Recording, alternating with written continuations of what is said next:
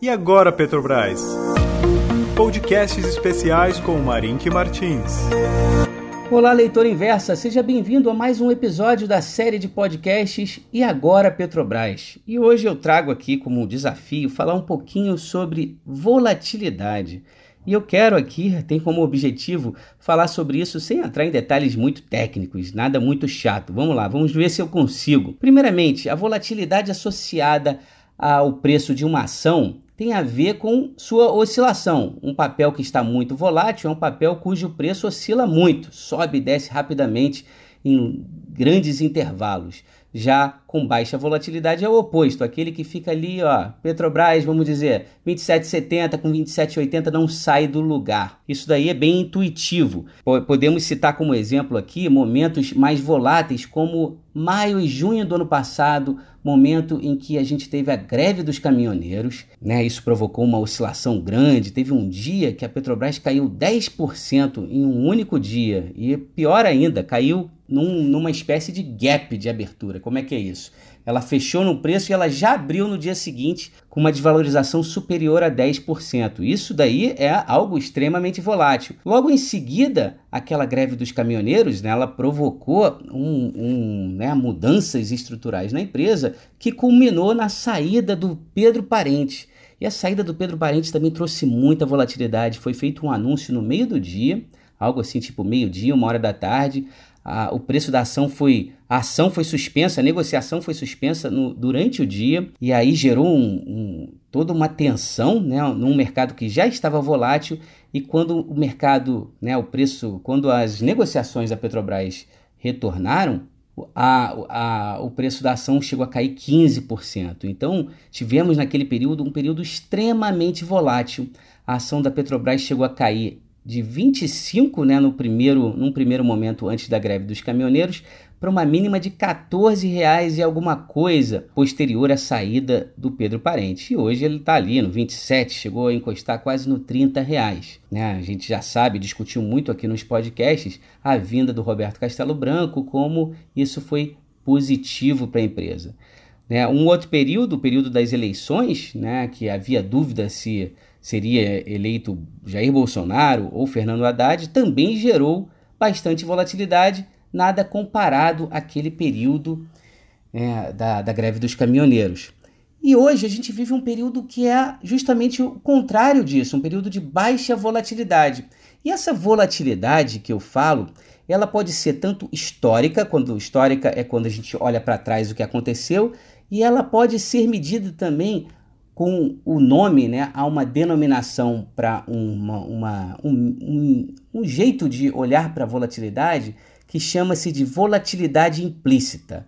É a volatilidade que está embutida nos contratos de derivativos associado ao ativo objeto. E aqui, né, tentando esclarecer um pouco, o ativo objeto que eu me refiro são, né, o ativo é a, a ação da Petrobras. E, e, e, no caso, o derivativo aqui são contratos de opções. Então, esses contratos de opções, que a, que a gente não precisa entrar em muitos detalhes aqui, eles são precificados de acordo com uma expectativa de oscilação nesse papel.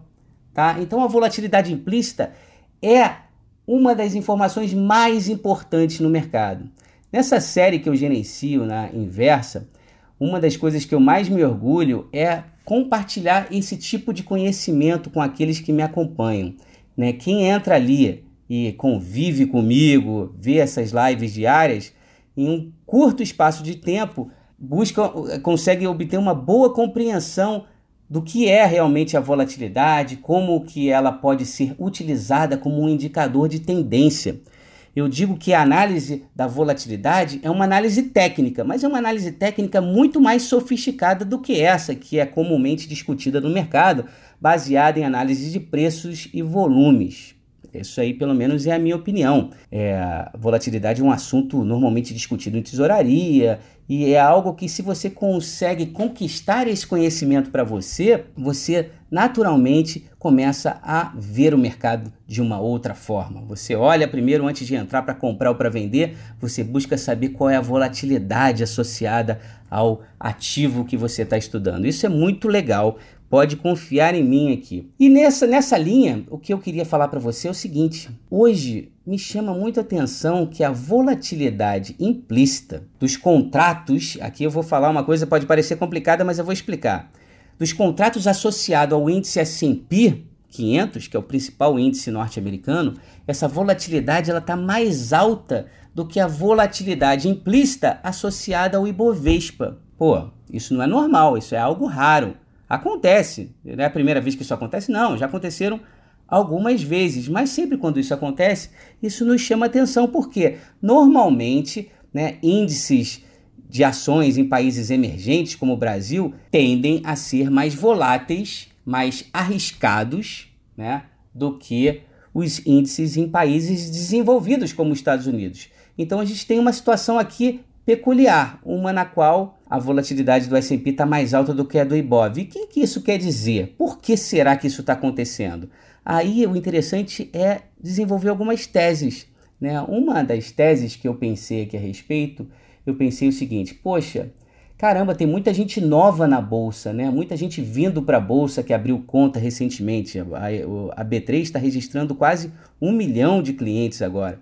E de, dentre muitos é, novos clientes, tem muita gente que está comprando opções. Né? Se você não conhece o que é uma opção, não se preocupa, mas o que eu quero dizer é que tem muita gente especulando né? a compra de contratos derivativos como opções.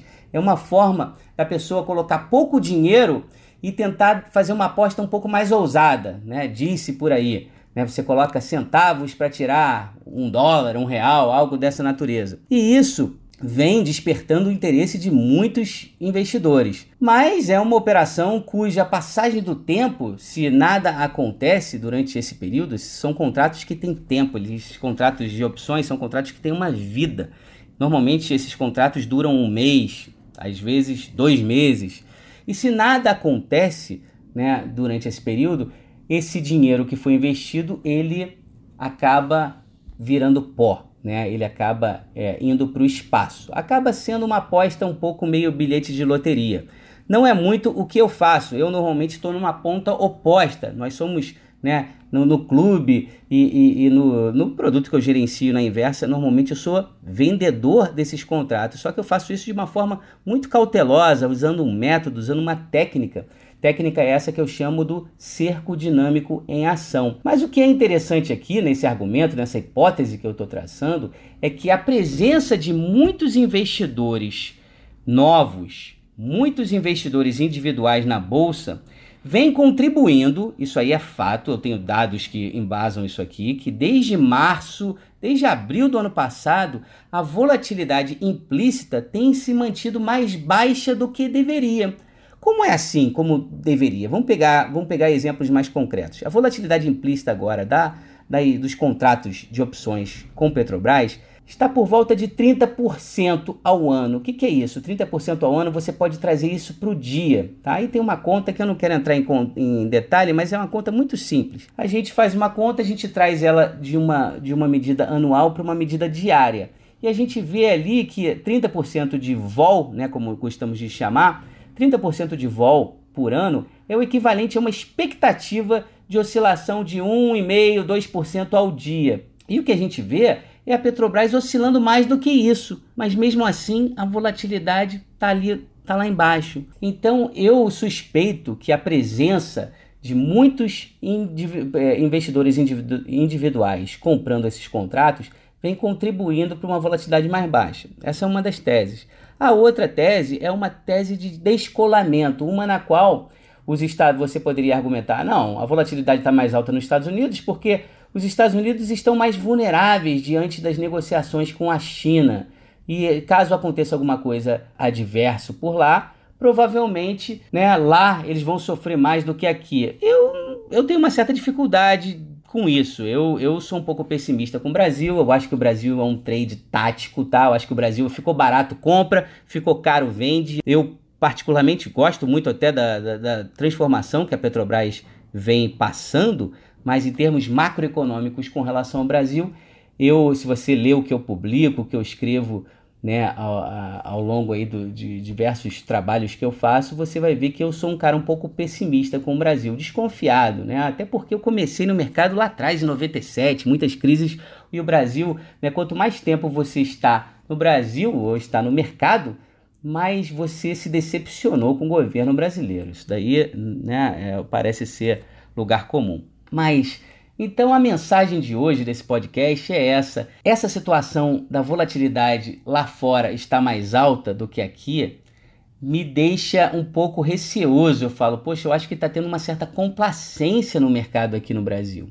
É possível que se a, se a gente vier, né, caso seja concretizado em um cenário mais adverso, um problema, um atrito maior entre a China e os Estados Unidos, é possível uma chacoalhada maior no mercado, tá?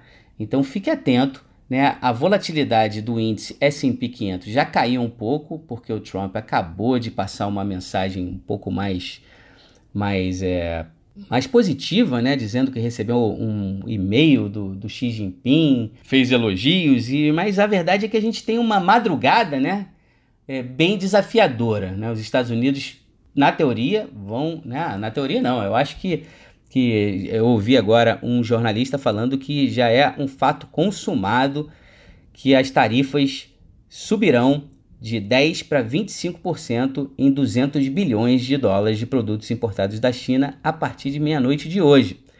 Será que isso daí, de fato, né?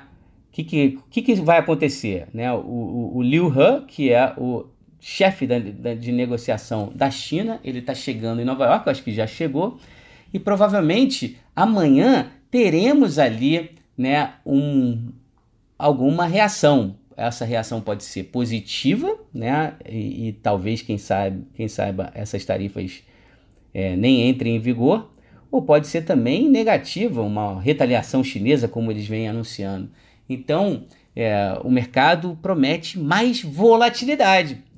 E a volatilidade no Brasil está baixa. E aí, o que, que você faz com isso? Você poderia comprar volatilidade, ou você pode também não comprar volatilidade ou simplesmente ficar mais atento, ou até reduzir a sua exposição ao risco se necessário for. Então, essa é a minha mensagem. Perfeito? Muito obrigado pela sua atenção. Esses podcasts aqui têm sido assim uma experiência muito legal para mim aqui e a gente tem tido um retorno, é, um feedback muito interessante, muita gente gostando, muita gente elogiando aí essa iniciativa da Inversa e eu aqui da minha parte fiquei muito feliz aqui em, nessa jornada, tá bom? Obrigado por você ter acompanhado aí esses podcasts e provavelmente em breve estaremos fazendo algo similar, explorando outros temas interessantes. Até o próximo!